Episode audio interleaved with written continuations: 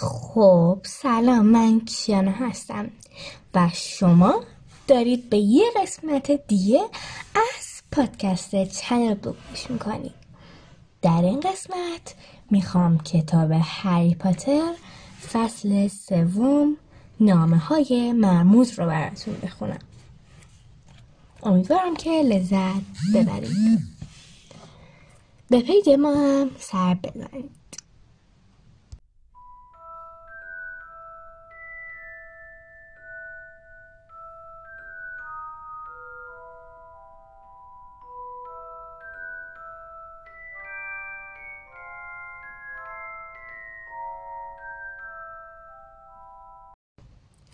فصل سوم. نامه های مرموز. فرار ماه بوهای برزیلی موجب شد هری بیشتر از غرب تنبیه شود. وقتی به او اجازه خروج از انباری را دادند دیگر تعطیلات تابستانی آغاز شده بود. دادلی هم تا آن موقع دوربین فیلمبرداریاش را خراب کرده بود و هواپیمایش را شکسته بود. به علاوه اولین باری که سوار دوچرخه کورسیاش شده بود خانم فیک که می‌خواست با چوب زیر بغل از عرض خیابان رد شود نقش زمین کرده بود. هری از تعطیلی مدارس خوشحال بود اما به هیچ وسیله نمی توانست از شر دالی و دار دستش خلاص شود. اعضای این گروه را دنیس، مالکوم و گوردون تشکیل می‌دادند که همگی مثل خود دادی درست هیکل و احمق بودند وقتی از آنجایی که دادلی از همه گنده تر و احمق تر بود سردسته آنها محسوب می شد. همه اعضای گروه به ورزش محبوب, محبوب دادلی یعنی شکار هری علاقه من بودند و در آن شرکت می کردند. به همین دلیل هری بیشتر وقتش را به پرسه زدن در اطراف خانه میگذرند و به پایان تعطیلات فکر می‌کرد. با فرارسیدن ماه سپتامبر هری باید به دبیرستان می‌رفت و برای اولین بار در طول عمرش با دادلی در یک مدرسه نبود. جای دادی در دبیرستان اسملتینگ دبیرستان سابق پدرش محبوب بود. و قرار بود پیرس پارکلیس هم به همان مدرسه برود. هری باید به دبیرستان استونوال دبیرستان جامعه محلی می‌رفت و به همین دلیل یک بار دالی او را مسخره کرد و گفت توی مدرسه استونوال اول سر شگرده رو تو توالت رو می‌کنم می‌خوای به این طبقه بالا تمرین کنی؟ و هری در جواب به او گفت نه. راضی به زحمتت نیست. مگه توالت های بدبخت چه گناهی کردن. چون تا حالا چیزی به کثیفی کله تو تو اونا نرفته. ممکنه بالا بیارن.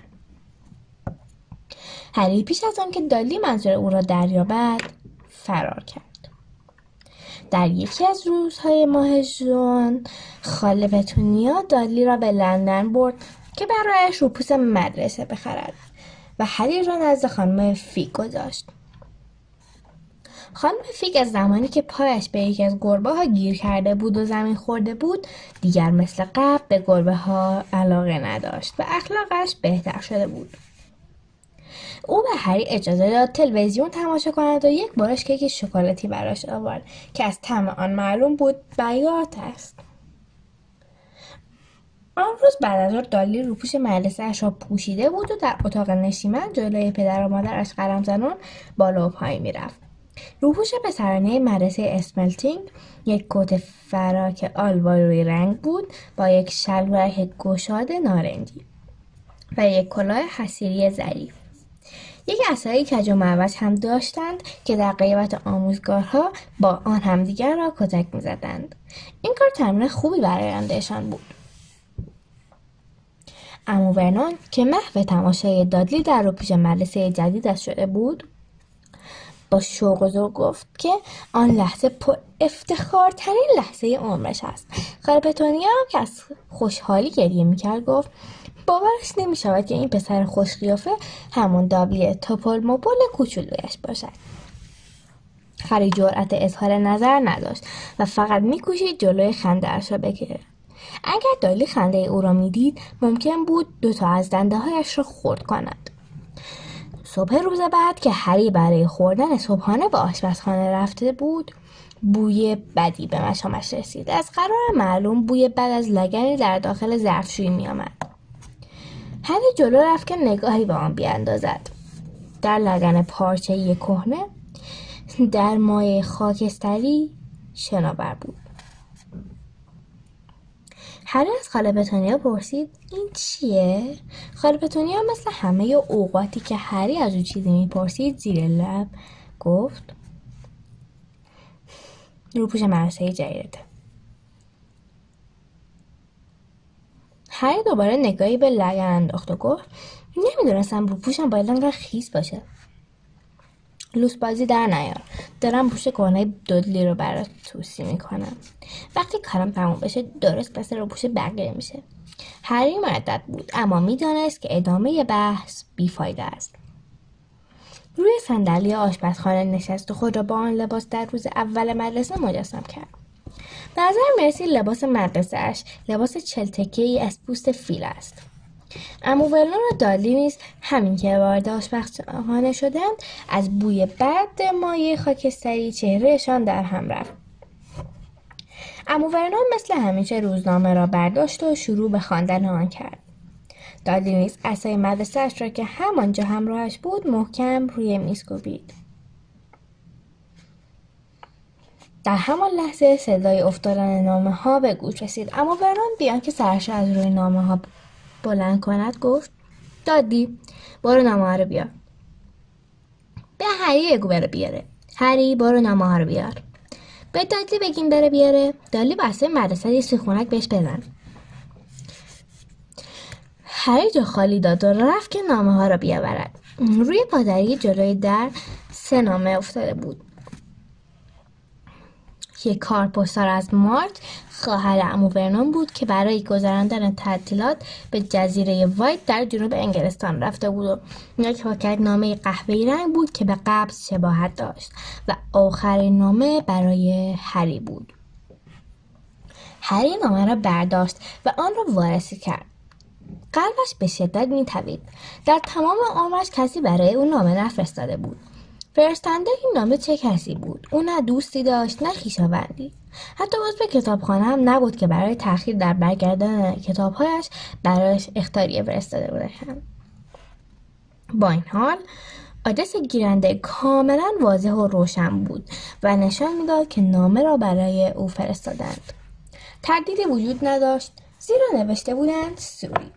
خیابان ونگینگ پرایوت درایو شماره چهار. انبار زیر پله. آقای هری پاتر. نامه کلفت سنگینی بود و به نظر می رسید پاکت زرد رنگ آن از جنس پوست باشد. آدرس گیرنده را با جوهر سبز رنگ نوشته بودند و هیچ تمبری روی آن به چشم نمی‌خورد. هری با دستهای لرزان نامه را برگرداند و متوجه شد که نامه مهرموم شده است. روی آن مهر نشان خاصی خود نمایی می‌کرد. در وسط آن یک حرف اچ بزرگ بود و دور آن یک شیر یک عقاب یک قورکن و یک مار نقش شده بود. امو ورنون از آشپزخانه فریاد کشید. بجام دیگه داری چیکار می‌کنی؟ داری نامه ها رو وارسی می‌کنی؟ یه وقتشون بمب نباشه؟ خودش نیز از حرفش به خنده افتاد. هری که نمی‌توانست از نامه ها چشم بردارد به آشپزخانه برگشت. قبض و کارت ام مارت را به ابو ورنون داد و به آرامی نشست تا نامه اش را باز کند. ابو ورنون قبل را باز کرد و با ناراحتی بینیش را بالا کشید. بعد کارت ام مارج را برگردان که پشتش را بخواند. بعد روی خاله پتونیا کرد و گفت مارج از اون صرفهای آشغالی خورد و مریض شده. ناگهان صدای دابلی به گوش رسید که می‌گفت بابا بابا یه چیزی تو دست هریه. هری داشت تا یه نامه را باز می‌کرد. کاغذنامه نیز هم جنس پاکتش بود. امو ورنان بی هوا نامه را از دستش قاپید. هری که سعی می‌کرد نامه رو پس بگیرد گفت اون منه منه. امو ورنان پوست خنده زده گفت آخه کی برای تو نامه می‌نویسه؟ نامه را با یکی از دستهایش باز کرد و نگاهی به من انداخت. صورت سرخش ناگهان مثل گچ سفید شد.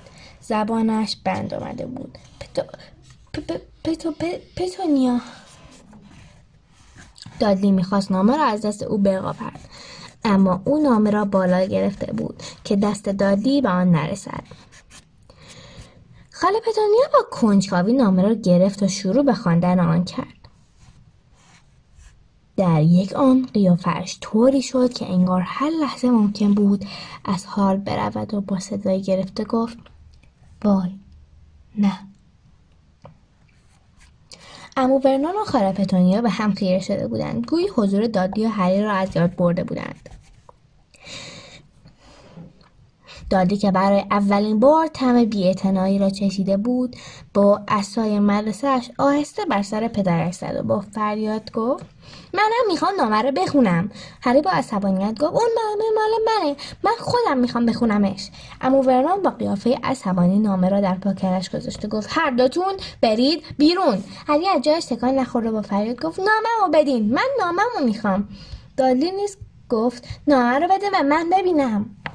امو فرنان امو ورنان فریاد زد.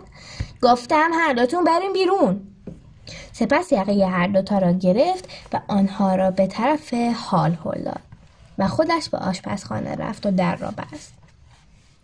هری و دادلی هر دو به سمت آشپزخانه هجوم بردند و آهسته و بی سر صدا سر اینکه کدام یک از سوراخته در نگاه کنند دعوا کردند. دادلی پیروز شد و هری که عینکش یک وری از گوشش آویزان شده بود به شکم روی زمین خوابید تا از زیر در نگاه کند. خاله پتونیا با صدای لرزانی گفت ورنان آدرسش رو دیدی؟ اونو از کجا می‌دونن هری اونجا میخوابه؟ نکنه خونه ما رو زیر نظر دارن. بعید نیست. شاید جاسوسی ما رو می‌کنن. شاید هم تعقیبمون می‌کنن. ورنون حالا باید چیکار کنیم؟ باید جواب نامشون رو بدیم و بهشون بگیم که اجازه نمیدیم که هری از زیر در کفش های براغ امو ورنون می‌دید که در آشپزخانه بالا و پایین می‌رفت. بالاخره امو ورنون گفت نه بهتر اصلا به رو خودمون نیاریم.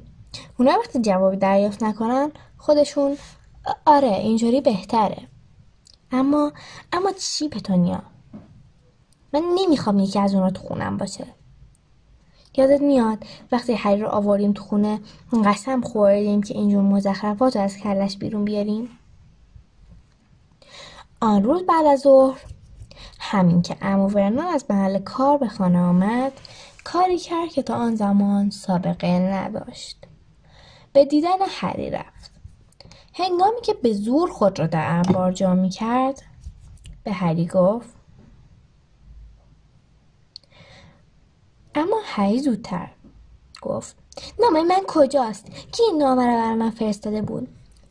امو با ملایمت گفت هیچ کس. اسم تو رو اشتباهی رو پاکت نوشته بودند. برای همینم پاکت رو سوزوندم. هری با عصبانیت گفت چه اشتباهی. حتی یکی آدم هم روی آدرس بود. انبار. بس کن دیگه. اما ورنون چنان فریاد کشید که چند انکبود از سقف انبار پایین افتادند. او چند نفس عمیق کشید و سپس به زور لبخند گفت راستی؟ هری من و خالت به این نتیجه رسیدیم که این انبار دیگه برای تو کوچیک شده و بهتره از این به بعد توی اتاق دومی دادلی باشی. برای چی؟ دیگه سوال نکن. همین الان خرت و پرتات و وردار و برو طبقه بالا. خانه آنها چهار خوابه بود. یکی از خوابها مال امو ورنون و خاله پتونیا بود. یکی اتاق مهمان مهمان آنها معمولا کسی جز مارچ خواهر امو ورنون نبود و یکی اتاق دالی بود و در آخرین اتاق نیز اسباب بازی های اضافه و شکسته دالی را گذاشته بودند. وسایل هری چنان مختصر بود که یک بار همه را به اتاق بالا منتقل کرد. او روی تخت خواب اتاق جدیدش نشست و به اطراف نگاهی انداخت. بیشتر وسایل آن اتاق شکسته بود. دوربین فیلم برداری دادی که همین یک ماه پیش برایش خریده بودند در گوشه افتاده بود. در گوشه دیگر تلویزیون خرد شده دالی به چشم می‌خورد. یک بار که برنامه محبوبش پخش نشد با لگت با آن را خورد کرد. یک قفس بزرگ پرنده نیز در آنجا بود که قبلا یک توتی در آن بود. ولی دادی آن را در مدرسه با یک تفنگ بادی عوض کرده بود. آن تفنگ هم با دسته کج شده کنار قفس افتاده بود. دادی یک بار روی آن نشسته بود و دستش کج و معوج شده بود. قفسه های اتاق لبریز از کتاب بود و به نظر مرسی تا آن لحظه هیچ کس با آنها دست نزده. هری صدای دالی را از طبقه پایین میشنید که سر مادرش فریاد می‌کشید و می‌گفت برای چی اتاق منو به اون دادین من اون اتاق لازم دارم. اون از اتاقم بندازیم بیرون. هری آهی کشید و روی تخت دراز کشید و دیروز حاضر بود به هر قیمتی اون اتاق را به او بدهند. اما امروز ترجیح می‌داد به همان انبار زیر پله برگردد و در عوض نامه اش را پس بگیرد. صبح روز بعد سر صبحانه همه ساکت بودند. دلی بهت زده بود زیرا به هیچ طریقی نتوانسته بود اتاقش را پس بگیرد. داد و فریاد را انداخته بود با اصای سر به سر پدرش زده بود.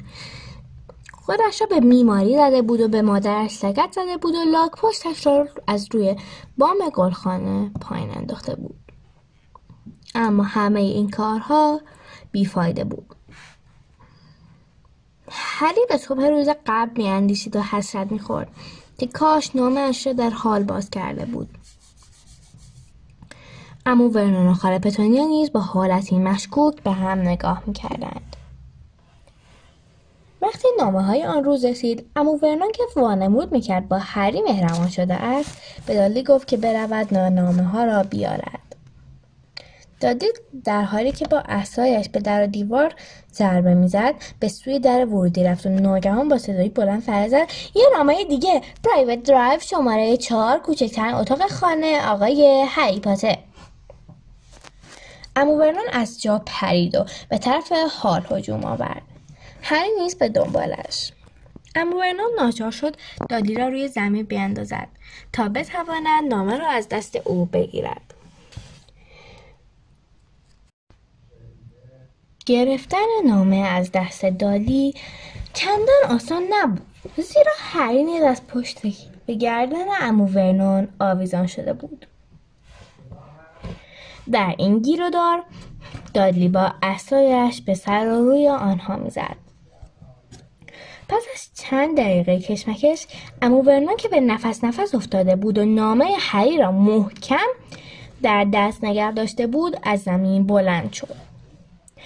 همونطور که نفس نفس می‌زد گفت هری زود برو توی انبار.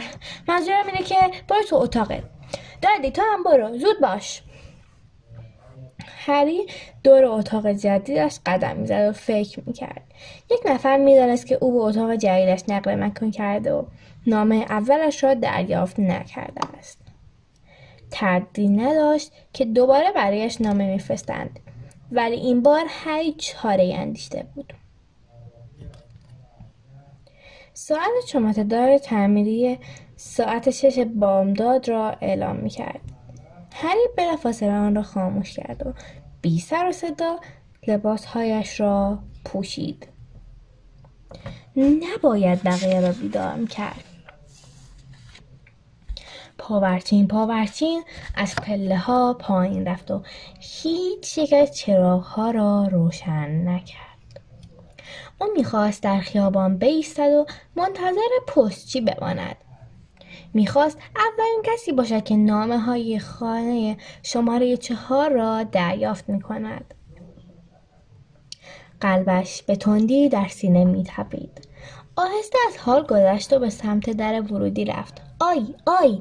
هری پایش روی چیز نرم و بزرگی گذاشته بود که جاندار به نظر می رسید های طبقه بالا روشن شد. هری هم فهمید که پایش را روی صورت امو ورنون گذاشته است. خیلی ترسیده بود.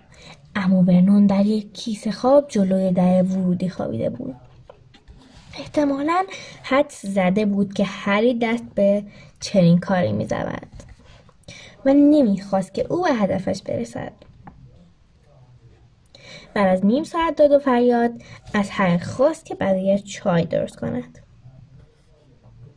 هری لخلک کنان به سوی آشپزخانه رفت و وقتی برگشت پستچی نامه ها را آورده بود و دقیقا روی پای امو ورنون انداخته بود.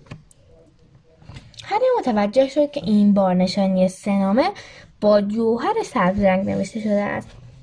هری گفت ناممو اما پیش از آنکه جمله اش را تمام کند امو ورنون نامه ها را جلوی چشمش ریز ریز کرد. امو ورنون آن روز به محل کارش نرفت و در خانه ماند. با میخ تخته ای را روی شکاف مخصوص نامه روی در کوبید و همانطور که چند میخ را با دهانش نگه داشته بود به خاله بتونیا گفت وقتی نتونن نامه را تحویل بدم پشیمون میشن و میرن پی کارشون. ولی امو ورنون به نظر من کارا فایده ای نداره. امو ورنون کیکی را که خاله پتونیا آورده بود در دهان گذاشت و میخ دیگری به در کوبید و گفت این افکار عجیب و غرایبی دارن مثل من تو که نیستن.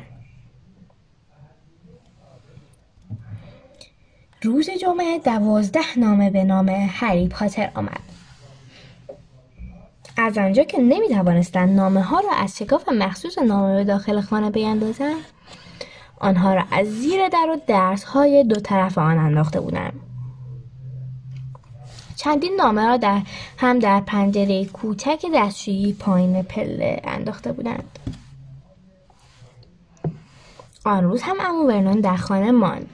و پس از سوزاندن نامه ها چکش و میخ را برداشت و تمام درس های در را با تخته پوشان دیگر نمی توانستند از در بیرون بروند.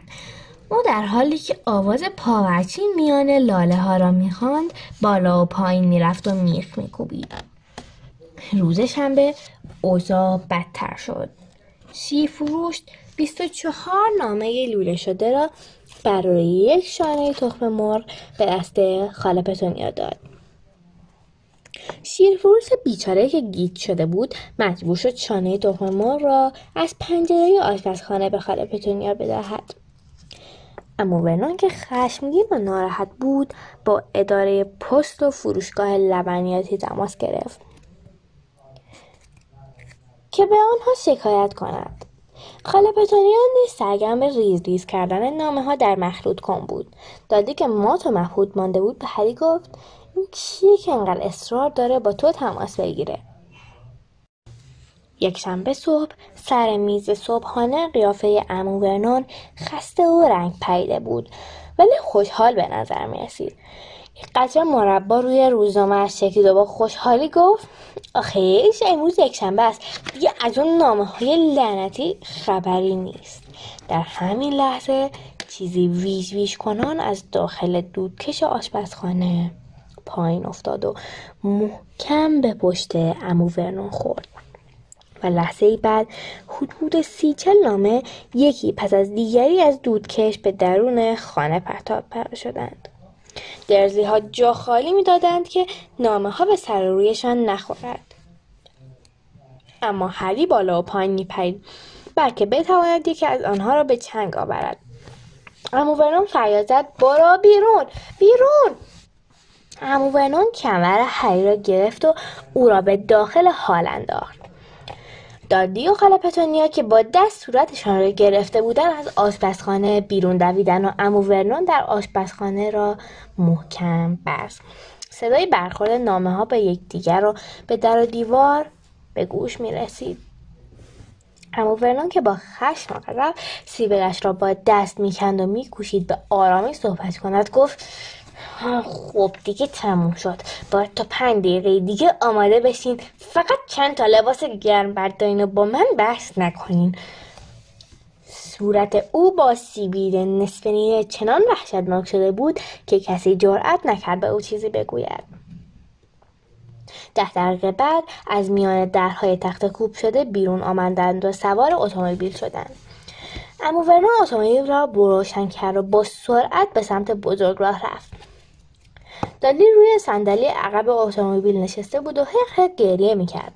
زیرا وقتی می‌خواست تلویزیون و ویدیو و کامپیوترش را در ساک جا بدهد همه را معطل نگه داشته بود و امو ورنون محکم توی سرش زده بود.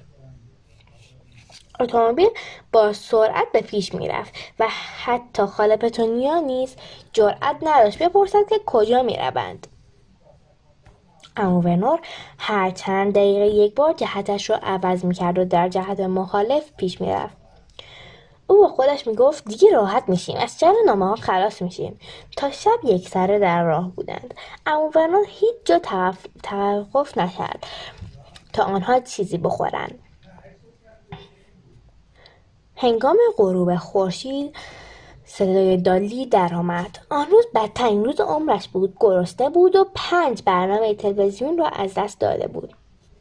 از آن گذشته مدت زیادی بود که با کامپیوترش بازی نکرده بود. تا آن لحظه هرگز مدتی بین زیادی از نابود کردن دشمن در بازی کامپیوتر قابل نشده بود. سرانجام امو در حومه یک شهر بزرگ جلوی هتل درگیر و تاریک توقف کرد. برای دالی و هری یک اتاق دو تخته گرفتند که ملافه های آن کهنه و نمدار بود. دادی بلافاصله به خواب رفت و صدای خورناسش در اتاق پیشید ولی هری که بیدار مانده بود کنار پنجره نشست و مات و متحیر به نور اتومبیل هایی که در رفت و آمد بودند چشم دوخت صبح روز بعد صبحانه آنها برشتوک مانده و گوجه فرنگی کنسرو شده. یه سرد بود. همین که صبحانهشان را خوردن مدیر هتل سر میز آنها آمده گفت ببخشید در میان شما کسی به نام هری پاتر هست؟ حدود صد تا از این نامه ها که الان روی میز منه. اون نامه ای را که در دست داشت جلوی آنها گرفت و روی نامه با جوهر سبز رنگی نوشته بودند. هتل ریو ویلو اتاق شماره 17 آقای هری پاتر. هری می‌خواست نامه را از دست مدیر هتل بگیرد که همان وقت امو ورنون روی دست زد. مدیر هتل تعجب کرد و امو ورنون بلافاصله گفت من نامه ها را تحویل می‌گیرم. آنگاه از جایش برخواست و دنبال مدیر هتل از سالن غذاخوری بیرون رفت. چند ساعت بعد خاله پتونیا با حالتی مظلومانه به امو ورنون گفت عزیزم بهتر نیست برگردیم خونه؟ اما به نظر می رسید امو ورنون حرف او را نشنیده است. هیچکس نمی‌دانست او چه قصدی دارد اما ورنون با اتومبیل به وسط جنگل رفت و همانجا توقف کرد. از اتومبیل پیاده شد و به اطراف نگاهی انداخت. سپس با نارضایتی سرش را تکان داد و سوار اتومبیل شد و دوباره به راه افتادند. به میان یک زمین زراعی شخم زده رفت وسط یک پل معلق توقف کرد و بالای سر یک پارکینگ چند طبقه ایستاد. ولی به نظر می رسید هیچ جا رضایت او را جلب نکرده است. بعد از ظهر آن روز امو ورنون اتومبیل را کنار دریا پارک کرد. سپس در اتومبیل را قفل کرد و از آنجا دور شد. دودلی با بیحوصلگی گفت مامان نکنه بابا دیوونه شده. نم نم باران شروع شد. قطعه های باران به سقف اتومبیل میخوردند و سر صدا می‌کردند. دادلی بهانه می‌گرفت و نق می‌زد و می‌گفت امروز دوشنبه است. امشب سریال هامبرتای بزرگ داره. بریم یه جایی که تلویزیون داشته باشه. من می‌خوام تلویزیون ببینم. دوشنبه.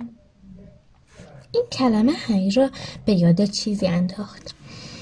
دالی همه روزهای هفته را از روی برنامه های تلویزیون تشخیص می‌داد و هرگز اشتباه نمی‌کرد.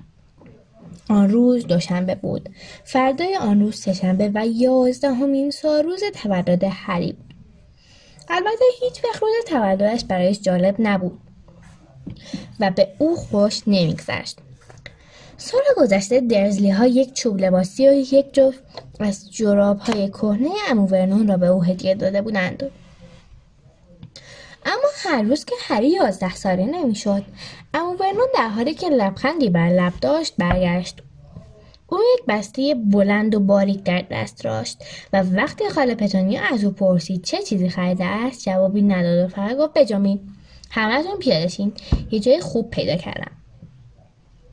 هوای بیرون خیلی سرد بود. امو ورنون به چیزی شبیه به یک تخت سنگ در وسط دریا اشاره کرد که روی آن یک آرونک ساخته بودند. تردیدی وجود نداشت که در آنجا از تلویزیون خبری نیست. امو ورنون با خوشحالی دستهایش را به هم زد و گفت هواشناسی اعلام کرده که امشب هوا طوفانی میشه. این آقا لطف کردن و قایقشون رو به ما قرض دادن.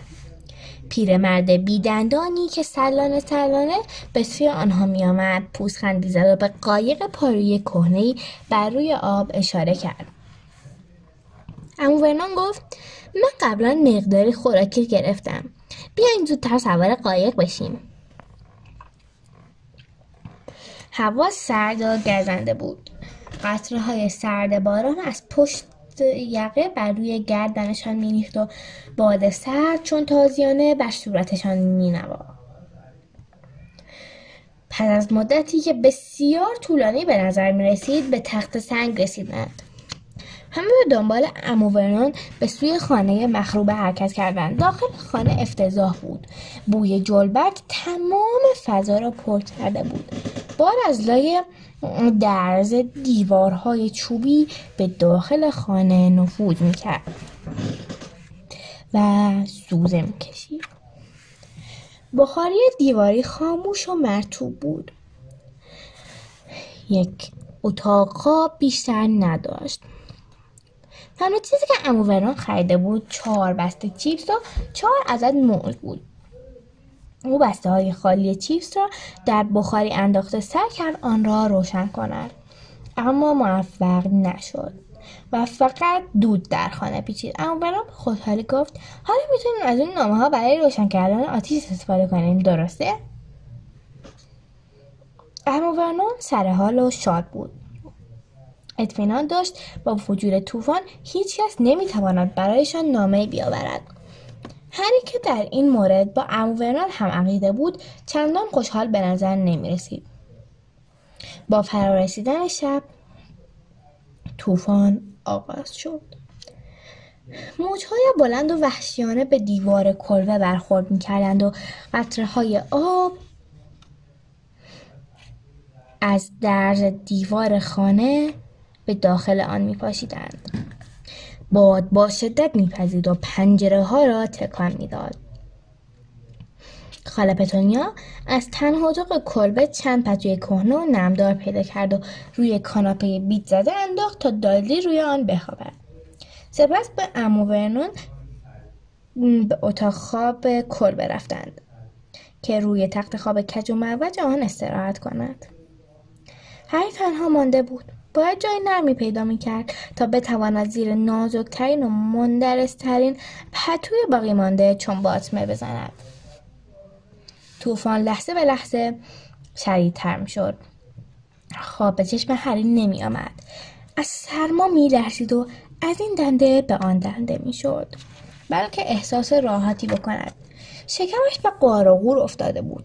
صدای رد و برق در نیمه های شب چنان شدید شد که صدای خورناس دادلی دیگر به گوش نمی رسید. ساعت شبنمای دادلی بر روی دست چاقش که از لبه کاناپه آویزان بود به, سا... به هری می گفت که ده دقیقه به ساروز تولدش باقی مانده است همانطور که دراز کشیده بود به صدای تیک تیک ساعت گوش کرد لحظه موعود فرا رسید.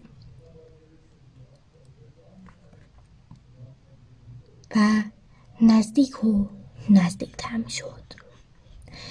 هری در فکر بود نمی‌دانست درزلی ها تاریخ تولد او را به یاد دارند یا خیر.